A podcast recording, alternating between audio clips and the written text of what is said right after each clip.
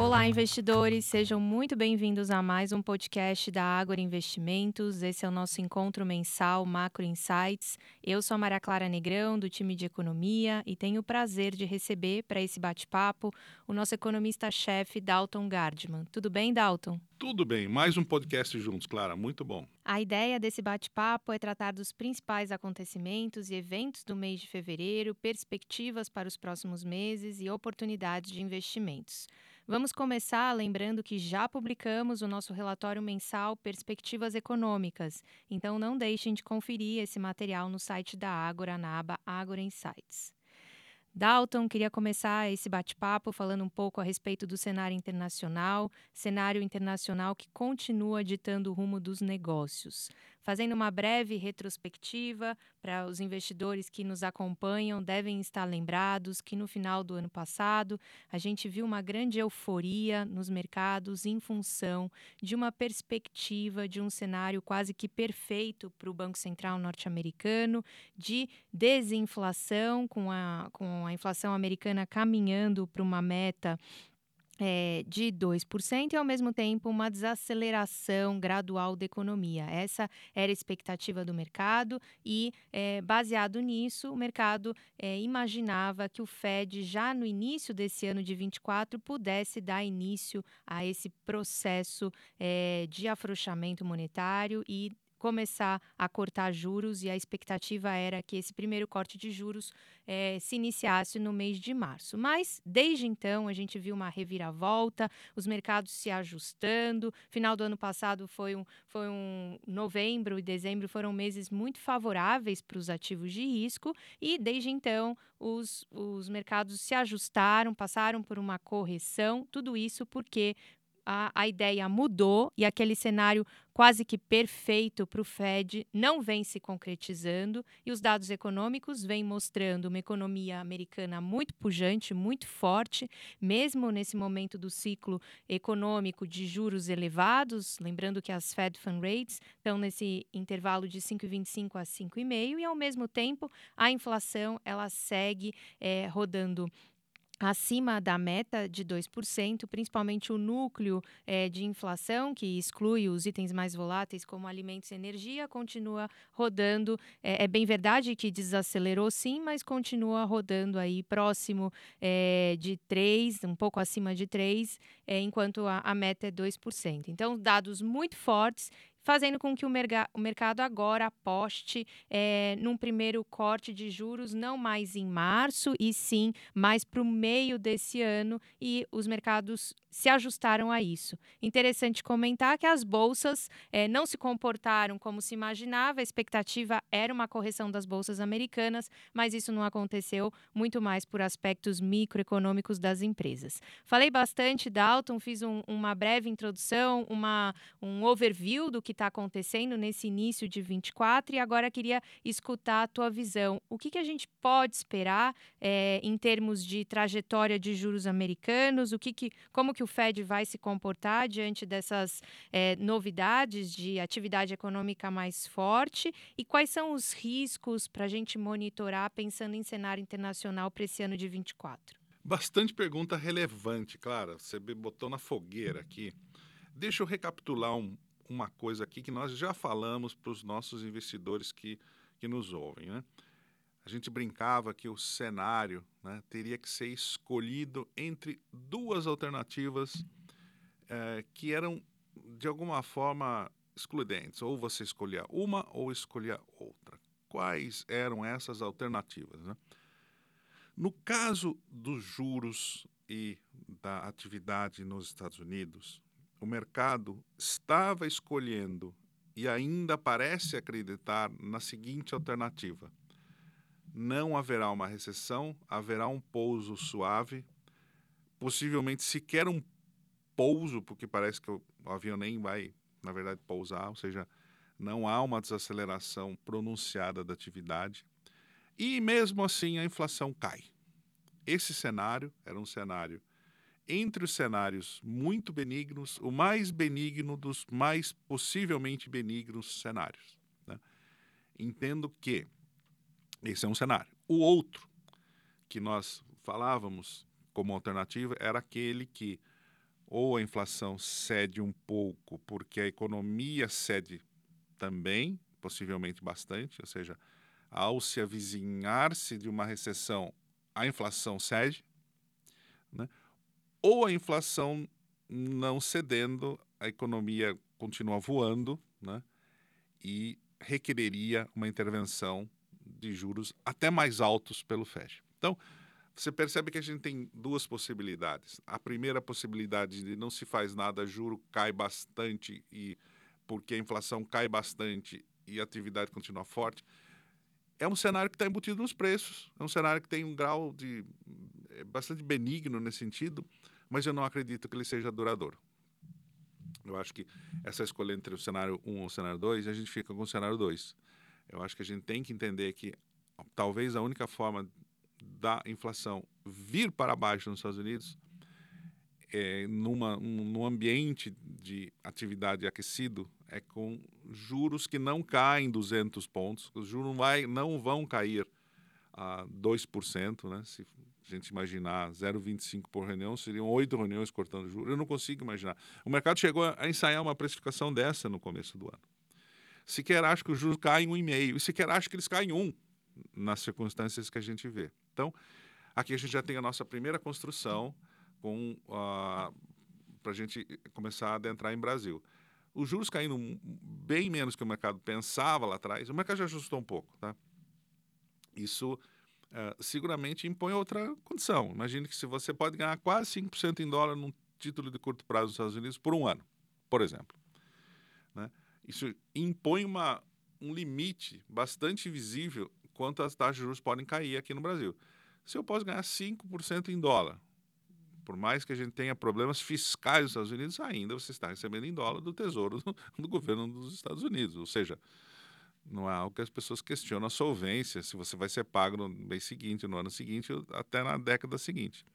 Se você pode receber 5% em dólar, será que você estaria contente em receber 8% em reais, né? na Selic, por exemplo? possivelmente essa condição de arbitragem faz e continua fazendo, né, eu diria, que os juros têm um limite para cair. As pessoas quase, quase que sempre olham que esse limite não é relevante, a diferença continua a ser grande. A experiência que eu tenho é que esse limite nunca é pequeno na diferença entre essas duas taxas. Né? Se a taxa de juros é 5, eu preciso, em dólar, eu preciso bem mais que, que talvez 7 ou 8. Né? uma das razões que a gente via um problema em taxas muito agressivas de corte da Selic, em torno de 8% aqui. Não acho que seja impossível, porque lembre-se que o nosso cenário é que algum tipo de desaceleração econômica vai acontecer nos Estados Unidos, ou seja, é provável uma recessão no segundo semestre deste ano, talvez menos provável que a gente imaginava. Até comentando os nossos próprios erros para acertar mais das próximas vezes, a gente imaginava algum tipo de recessão no fim do ano de 23, que não ocorreu é, por uma série de motivos, né? normalização das cadeias globais de produção, inflação cedeu. É, o fato é que, é, do jeito que a gente tem um desemprego muito baixo nos Estados Unidos, um grau de aquecimento ah, da economia, inflação de serviços, inflação nos núcleos ainda elevados fica difícil você derrubar juros. Eles estão muito distantes da meta de 2% de inflação. Então, de novo, acho que os juros não caem. O juro de 10 anos não vai a 2,5, não vai a 3, talvez não vá nem a 4 então, isso você já tem um piso. Isso aqui que eu faço toda a construção do Brasil. Acho que a gente tem um ambiente um pouco mais difícil no binômio atividade e juros nos Estados Unidos. Talvez uma atividade um pouco menor, e o mercado acredita que não seja tão menor, com juro não tão mais baixo e o mercado acredita que ele seja mais baixo. Ou seja, a gente está ligeiramente menos ou menos otimista nas duas pontas. Tá? O mercado acredita que a economia pode crescer mais com menor juros, a gente acredita que ela não pode crescer tanto com hum, e, e, acabaria fazendo isso com mais juros, porque no fundo a inflação não, não vai ceder tanto, tá? E a gente chega na hora da verdade, em algum momento desse ano, que o Fed vai ter que se decidir e falar, ou sinalizar, ou sugerir que ele não vai cumprir a meta de 2%. Ele pode simplesmente talvez o, o, termo que a gente usaria né, de, de fudge uh, seria tergiversar aqui eu não sei qual é a boa tradução esse nome parece meio complicado mas ele ele tentar levar o mercado para uma visão que não é concreta ou realista. Dizer, o mercado vai entender isso. Não acho que isso é uma saída, mas lembre-se que tem eleições em novembro. Complica muito a equação. A história mostra que não há aperto monetário significativo. É, o Fed vai andar ainda mais de forma cautelosa nos, nos meses anteriores. A eleição, a eleição é em novembro. A mais difícil e complexa eleição da história dos Estados Unidos, para mim, é novembro desse ano. E então veja bem os desafios lá fora. Tá? A gente está um, um, pouco mais é, pessimista, né? menos otimista que o mercado. O mercado está otimista. O mercado sim está desbragadamente, acho que otimista nesse sentido. A gente está mais cauteloso. É, não vejo uma recessão, a gente não vê crise de 2008, nada disso, né? A gente tem uma, uma questão muito maior de da inflação não está caminhando, você precisa de um juro maior. Tem toda aquela coisa que nossos investidores estão cansados de ouvir da gente. Tem uma grande realocação das cadeias de produção. Você quer fazer chip no Colorado, você quer trazer é, industrialização fora da China para algum lugar. Primeiro ela vai para o Vietnã, depois ela vai para a Índia. Mas eles querem trazer com aquele Inflation Reduction Act, atos legislativos nos Estados Unidos para trazer mais indústria. É mais caro produzir nos Estados Unidos. A razão que você produzia coisas na China é que era mais barato produzir coisas na China. Aí quando você traz de volta para produzir em algum canto nos Estados Unidos, fica claro que aquilo vai ser mais, mais, mais caro, né? Tem toda uma necessidade de reconstrução, de uh, infraestrutura nos Estados Unidos também. Me parece que é um... É, e tem o embrólio fiscal, né? Dizer, nunca analiso... Eu sempre conversei com estrangeiros a vida inteira, em 30 anos, e nunca eles pensavam os problemas dos Estados Unidos como a gente pensa os problemas econômicos na América Latina. Dizer, inflação determinava juros lá. Inflação baixa, o juro baixava. Inflação subia, o juro subia. Né? Alguma é, forma mais simples da regra de Taylor. Né? E aqui a gente tem que levar outras coisas em consideração. Risco fiscal, risco de insolvência, risco do governo não te pagar o que ele deve naquele título. Tal. Jamais se pensava isso nos Estados Unidos. Na América Latina era normal imaginar que a Argentina defaultaria um título em algum momento do tempo. Agora, nos Estados Unidos, isso nunca aconteceu, né? E no tamanho da dívida, há um novo problema. É um problema fiscal, que a gente chama de problema fiscal. Eles têm muita dívida e muitos déficits que adicionam nova dívida todo ano. E eles não têm a menor chance de resolver isso no ano eleitoral. E sequer talvez no primeiro ano pós-eleitoral, porque vai haver uma, uma divisão grande, muito provável, como está tendo nos últimos anos no Congresso dos Estados Unidos. Né? Falamos bastante lá de fora, mas vamos já entrar na nossa seara aqui, lembrando que tem esse vento desfavorável é, sobre o Brasil nesse binômio atividade e juros nos Estados Unidos. Muito bom, Dalton. E aí, passando já falando dos principais pontos aqui para Brasil, a gente já publicou, né, como eu falei, o nosso relatório. Não mudamos substancialmente as nossas projeções, mas eu queria é, detalhar um pouco mais aqui sobre atividade, inflação, é, questões fiscais, mas começando pela atividade. A gente tem visto nas últimas semanas, é, agora no final do mês de fevereiro, o mercado, quando a gente, a gente olha o relatório Focus com as projeções dos economistas, o mercado tem revisado semana após semana os números de crescimento é, para 24 para cima. O número de 23 né, é, não foi divulgado ainda, o crescimento de 23 vai ser divulgado no dia 1 de março. A expectativa é um, um, crescimento robusto, a gente já falou exaustivamente aqui os, os motivos, o que, o que causou essa, esse resultado estupendo, está muito relacionado à, boa safra agrícola de soja, que contribuiu bastante, e a expectativa é um crescimento ao redor de 3%. Agora, para 2024, a grande questão é essa: a gente está trabalhando com, com um número aí próximo de um crescimento de 1,5%, 1,6%, ainda muito sustentado pelo consumo das famílias é, mercado de trabalho muito resiliente, taxa de desemprego abaixo de 8%, uma massa salarial real crescendo em ritmo forte. Ao mesmo tempo, a gente tem uma, uma expectativa de uma retomada mais substancial do mercado de crédito no segundo semestre de 24. Isso porque os bancos estão é, com maior apetite né, para conceder crédito, ao mesmo tempo, uh, os consumidores é, demandando mais crédito. Isso vai ajudar é, na, na, na, no crescimento crescimento, é, além da questão dos precatórios. Mas o que deixa um, um, ponto de atenção é a parte de investimentos, investimento é, em queda no, em 23 e a gente não tem uma expectativa de uma retomada é, muito forte de investimentos agora para 24. E você já pontuou muito bem, cenário internacional desfavorável, com risco de recessão nos Estados Unidos mais para o final desse ano e, ao mesmo tempo, eventualmente, uma China que pode crescer menos do que o mercado está acreditando.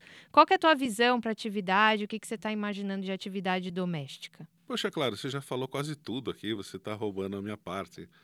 Falou exemplarmente bem sobre esses temas aqui. Eu só queria pontuar a ênfase né, nas nossas certezas, né, nas nossas convicções e onde a gente tem um, dúvidas que nos fazem ter alguma cautela. Então vamos lá. E claramente há um ambiente de crescimento que é um pouco melhor que o esperado.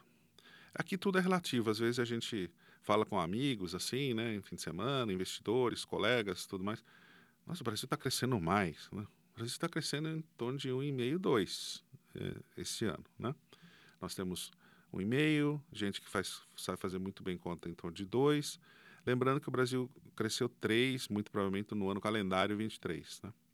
Então, será que um e-mail dois é bom? Não, é bom.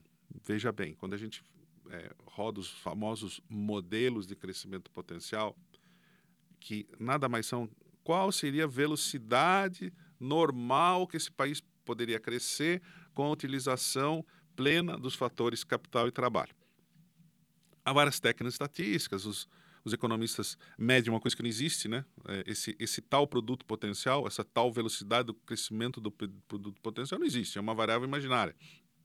Então, é bem diferente de contar quantas motocicletas são produzidas no mês. Mas, a parte disso, apesar disso, quero dizer, uh, tem técnicas que a gente usa todos os meses, refazemos os modelos. Esses modelos sugerem um baixo crescimento potencial do Brasil ligeiramente acima de um, né? um e meio, não muito mais que isso. Por quê? Porque o Brasil investe muito pouco, investe muito pouco por uma série de questões, um, um pandemônio tributário, como muito se diz. A reforma tributária nos próximos 10, 15 anos deve mitigar isso, mas é bem lenta a transição, começa a valer muita coisa em 2026. E você pontuou talvez a mais relevante uh, uh, parte desse processo, né? A gente teve ano de 23 com consumo forte e investimento fraco. Consumo forte e investimento uh, fraco não sugere aceleração de crescimento sustentável. Ou você tem um crescimento que é o famoso voo de galinha, consumo forte, claro que impulsiona a PIB, mas é, você alimenta a demanda, não tem oferta, porque o investimento é baixo, geralmente você gera um pouco mais de inflação que geraria outrora. Tá? Essa maneira como eu vejo. Eu entre aqueles que projetam um pouco de maneira um pouco mais otimista PIB a 2 e aqueles que projetam o PIB um pouco mais cauteloso como um e meio, nós estamos com um e meio. Né? É, vemos que é, no mínimo a gente precisa mais substância concreta dos dados por mais trimestres que uh, 2023 foi mais do que tão somente um, um impulso lá de precatórios né, barra estímulo fiscal, barra aumento em 22 da PEC emergência, da PEC da transição, muita coisa aconteceu é, que foi única né? e impulsionou o PIB que eu creio que não seja menos sustentável. De qualquer forma, ainda assim, a gente não vislumbra nenhuma crise, nenhuma grande desaceleração. A questão da, que a gente acabou de discutir sobre recessão nos Estados Unidos não é uma discussão que cabe hoje no modelo Brasil. Não cabe esperar uma recessão no Brasil. Então é uma coisa boa. Né? Dois, é, quando a gente, no fim do, do, podcast, a gente vai entrar no detalhe dos, dos, ativos, mas não sugere uma correção do preço dos ativos. Pelo contrário, os ativos do Brasil estão baratos, a bolsa está relativamente barata. Né? A questão toda é, será que ela já embute 2% de crescimento, como né, muita gente calcula? Eu creio que aqui sim a gente tem algum motivo de cautela, porque uh, depois da da reabertura pós-Covid, qualquer número era possível. Quando a economia cai 5, você crescer 5 no ano seguinte, é basicamente um ato reflexo, quase que inato da economia, que foi o ano de 21. 22, um ano eleitoral, foi complexo, as incertezas. 23, como fruto dos estímulos do ano eleitoral, mais mudança do padrão da Bolsa Família mais um estímulo fiscal importantíssimo, né? quase dois pontos percentuais do PIB, é claro que a economia teria que desempenhar. E teve, é, deu sendo brasileiro, como foi a agricultura absolutamente estupenda no primeiro e segundo semestre, no primeiro e segundo trimestres de 23. Tudo indica que a agricultura não irá mal esse ano, mas não tem aquele crescimento astronômico, né? Soja, tudo mais modesto, tal. O milho contribuiu muito, enfim, preço de commodities. É, a gente teve uma mega produção com preços não ruins. Imagina o que, que é isso, né? Quando você pensa para renda agrícola, P vezes Q, né? Quantidade vezes preço, preço bom, quantidade estupenda, né? É impressionante, a gente ia para Cuiabá, pujança magnífica, regiões produtoras no Mato Grosso. Uh, acho que eles vão, vão estar bem, mas não tem aquele crescimento e, claro, longe de a agricultura contribuir daquela forma como contribuiu para aumentar o PIB. Tá? Não é estar pessimista com a agricultura, pelo contrário, nos próximos 2, 5, 10, 20 anos, é, todo, toda, toda, todo o network que se construiu de inovação tecnológica, empreendedorismo, setor privado na primazia e no controle do negócio. E, claro que a gente é otimista nesse, nesse médio e longo prazo, mas é, tudo na vida também é crescimento. Será que 2024 é um ano de grande crescimento da agricultura? A resposta é não. Então a gente volta ao básico, quer dizer, um ano que não promete grandes emoções aí, é um ano de algum tipo de consolidação ah, lá fora, no sentido de muita coisa não resolvida, né? Muita coisa não resolvida no sentido. A China cresce 7, 6, 5, 4 ou 3, tá? Eu acho que a China está tendo uma transformação estrutural. Quando a gente fala coisas estruturais, economistas eles, eles têm uma dificuldade, né? Talvez uma das primeiras frases que os economistas aprendem na escola de economia é ceteris paribus. Né? O que é esse palavrão? Né? Ceteris paribus é quando a gente vai fazer algum tipo de raciocínio lógico, a gente usa a expressão ceteris paribus para falar tudo mais constante. O que acontece com o preço do tomate se tiver chuva? Tudo mais constante, cai a oferta de tomate, sobe o preço. Tudo mais constante. Só posso concentrar em uma coisa com as outras constantes.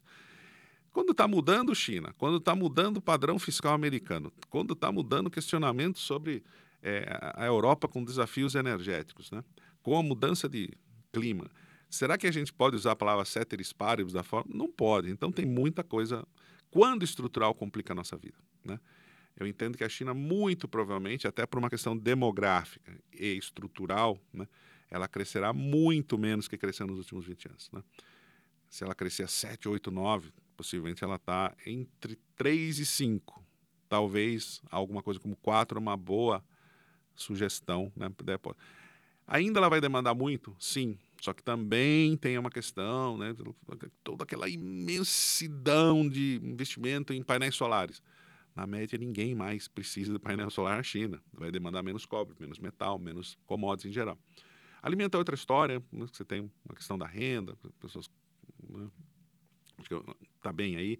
Importação, importação da China está meio que de lado. Né? As exportações brasileiras cresceram bastante, continuam crescendo, então o Brasil está exportando um gradiente, né? Para onde cresce a função de, de exportações, o Brasil talvez mais do que para a China, a gente está se liberando um pouco dessa demanda, mas é impossível, né? É o nosso maior parceiro, o maior comprador, e se ele cresce menos, você tem. Não é um problema externo. O problema, o problema do Brasil não é exportação, não é setor externo, não é balanço de pagamentos, né? É, isso é uma está sendo uma dádiva, né? Tem a questão do petróleo. Petróleo vai, o Brasil vai ser um grande, está sendo, já é, vai incrementalmente um grande exportador de petróleo. Vai ter um grande alívio na, nas contas é, externas do Brasil. Né? Isso, na verdade, não vai fazer com que o câmbio é, é, aprecie muito, né? O dólar não vai para 3, o dólar não vai para 4 por causa disso. Mas dá uma grande estabilidade no, no câmbio, né? Esse é o ponto central. Quer dizer, é, o Brasil viveu de 2003 para cá uma gangorra cambial. O dólar estava 3, depois foi para 2, depois foi para 5,80, depois é, pronunciou-se que ia para 4 de novo. É, como que você faz o planejamento? Né? Mesmo que você tem um saldo comercial é, estável e elevado, na medida que você tem uma economia que não, não cresce muito, mas também não decresce, não tem crise, né? É, a aposta é numa estabilidade cambial, torno daquele 4,9 que a gente vê, tem visto por aí, tá? Isso é uma, uma ótima notícia. Né? Tem implicação para investimento? Tem. Quer dizer, não há aquela urticária, né, que eu brinco, você já ouviu essa, eu falar essa palavra, né, no departamento, não há aquela necessidade imperiosa, urgente das famílias se protegerem enviando sistematicamente dinheiro em dólar lá para fora, né? Até porque hoje ainda a gente tem uma taxa de juros real muito recompensadora no Brasil. Então, tirando essa questão de PIB que a gente já discutiu, é, eu queria é, fazer o, o, o, comentário do binômio juros e câmbio, é, é ju, perdão, juros e inflação aqui, né? Inflação, depois daquela grande melhora, quando ela foi de 12 para 10, para 9, para 7, para 6, né? inflação rodando praticamente a, a 4 alguma coisa, é uma grande vitória. Não há dúvida que é uma grande vitória. Tá? É uma vitória até que mais expressiva que o resto do mundo. Tá? Dois, nos últimos uh, números divulgados, talvez duas ou três divulgações do IPCA, a gente já está vendo preocupações um pouco maiores, não no sentido da inflação estar ruim, porque ela não, está piorando, ela está parando de melhorar. É muito importante que o investidor entenda. Quando a inflação é 12, 11, 9, 7, 6, 5, 4, o passo é: será que ela vai para 3, que é a meta do Banco Central, para 25, 26, 27, etc? Eu acho que não. Aí já temos uma questão importante. Se ela não vai para 3, o Banco Central tem um limite para cortar juros. Qual é esse limite? Na nossa visão, é alguma coisa na faixa dos 9%. Mais precisamente, a nossa projeção para a Selic hoje é 9,5% para 24%, no fim desse ciclo, possivelmente meados do ano. Tá? Por que não menos? Se a gente tem uma taxa real de juros, se a inflação é em torno de 4%, na verdade o nosso número é 3,8%, pode ser. Acabou de sair o PCA 15, serviços muito pressionados, como você é, eximiamente uh, uh, comenta nos nossos calls aqui, nas nossas conversas internas, né? Será que aquilo, é, mesmo sendo próximo de 4, uma taxa de 9,5 não é muito alta? Ela é alta, por isso mesmo que a gente tem essa conclusão. Ela é alta porque você tem uma incerteza se a inflação vai ser 3, 3,5, 4 ou 4,5. E hoje, você pode perguntar para qualquer economista, né, se você botar a faca no pescoço deles, né, você tem certeza absoluta que a inflação vai para o seu número projetado? A resposta vai ser não. Estou vendo aqui é, você falar intuitivamente, mexer a cabeça com não. É, e esse é o ponto. A gente tem é um cenário que a gente chama de menor visibilidade. Sabe quando está dirigindo, aquele sol maravilhoso, a estrada, nem muito movimentada, e outra, aquele neblina caindo, né, um monte de chuva, escuro. É claro que você tem que ir mais devagar. Você tem uma questão de baixa visibilidade, menor visibilidade. Quando você tem tanta coisa mudando, como a gente disse, um cenário ainda que inspira cuidados, uma inflação de serviços rodando a 5, tá? uma economia com nível baixo de desemprego, ou seja, uma pressão de salários relativamente importante, né? Uh, com a mudança dos precatórios, um impulso fiscal no ano do calendário 24, pouca propensão desse governo a fazer algum ajuste no, na despesa pública, né? uh, aumento de, de, de, impostos, ou seja, me parece que tem muita coisa operando para que a inflação não caia muito. E tem se comentado muito também no mercado, Dalton, a respeito da última milha da desinflação, a dificuldade nessa, é, nesse, nesse finalzinho desse processo de desinflação, e você muito bem pontuou a questão é, da pressão altista da inflação é, de serviços e relacionado a um mercado de trabalho apertado, resiliente. Então, essa dificuldade na última milha faz com que a gente esteja trabalhando com essa essa Selic no final do ciclo aí em 9,5 e não é, abaixo de 9, como alguns colegas economistas, algumas casas têm é, falado. Mas aí já caminhando para o final do nosso, do nosso podcast aqui, queria escutar a parte mais importante, é, os investidores é, estão ansiosos aguardando as tuas, os teus comentários a respeito dos investimentos. Então, considerando que o Banco Central deve levar a Selic para próximo de 9, deve continuar cortando juros, que essa é a nossa visão, e ao mesmo tempo o Fed é, no, no, no, nos Estados Unidos também deve começar um processo de ajuste de juros muito mais para o meio do ano. O como que os, investi os investidores devem se posicionar, o que, que você recomenda, renda em termos de renda fixa, renda variável, qual que é a, a alocação mais interessante para esse momento atual? Deixa eu te dizer uma coisa, Clara. A gente tem esses cenários econômicos, você faz também há muito tempo. A gente está vendo uma estabilidade muito grande nos últimos 3, 4, 5 meses das nossas projeções para PIB, para inflação, para juros e para câmbio. Né? E a, a, pergunta que eu me faço, da, de onde vem essa estabilidade? Será que a gente está acertando eximiamente bem os números? Ou será que falta alguma coisa ser definida? Né? Falta alguma coisa definida que é o Fed provar que conseguirá 2% de inflação. Aí os juros podem cair bastante. Isso não está definido. enquanto isso não é definido, a gente fica quase que no, no, no, estado anterior. O estado anterior é o que a gente sabe antes. A economia cresce entre 1,5 e 2, né? inflação ligeiramente abaixo de 4, juros na faixa de 9 e estabilidade cambial ligeiramente abaixo de 5. Isso está dado, repetimos no mês, eh, depois de mês, depois de mês, a gente continua com isso. Eu suspeito que no ano eleitoral, como o ano eleitoral é nos Estados Unidos, é o caso dos Estados Unidos, com uh, polarização política, então não tem ajuste fiscal lá fora. Eu acho que não veremos uma resolução. Quer dizer, o Fed não vai chegar. Fim da história, eu quero isso, vou subir juro, não, vou cair juro. Ele não vai se é, mostrar determinado a como se diz, get the job done, né? resolver o problema agora e dar essa mensagem ao público que ele é isso que ele quer, tá? Até porque tem muitas incertezas, né? É, em sendo assim, eu acho que a gente tem um ambiente no qual é, as taxas de juros continuam relativamente elevadas em, que, em relação ao que seriam de outra forma, especialmente no Brasil. Quer dizer, quando a gente fala em juros entre 9 e 9,5, a gente tem uma taxa real de juros praticamente de 6%, né? 4, 5, 5, 5 alguma coisa, né? admitindo que a inflação é 4. Né? É muito apetitoso, é muito recompensador essa taxa. Então, quando você fala de investimentos, dizer, é muito difícil no ano calendário 24 escapar de uma primazia da renda fixa. Parece que a gente está repetindo no nosso podcast, né? A gente falou isso é, boa parte do segundo semestre de 23, né?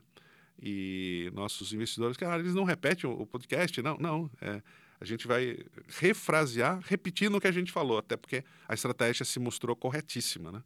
É, se a gente imaginar, é, se a gente imaginar que entre, enfim, o ano de 23 uh, a inflação cedeu bastante e a taxa de juros continua elevadíssima, estratégia de renda fixa até novembro se provou é, extraordinariamente correta.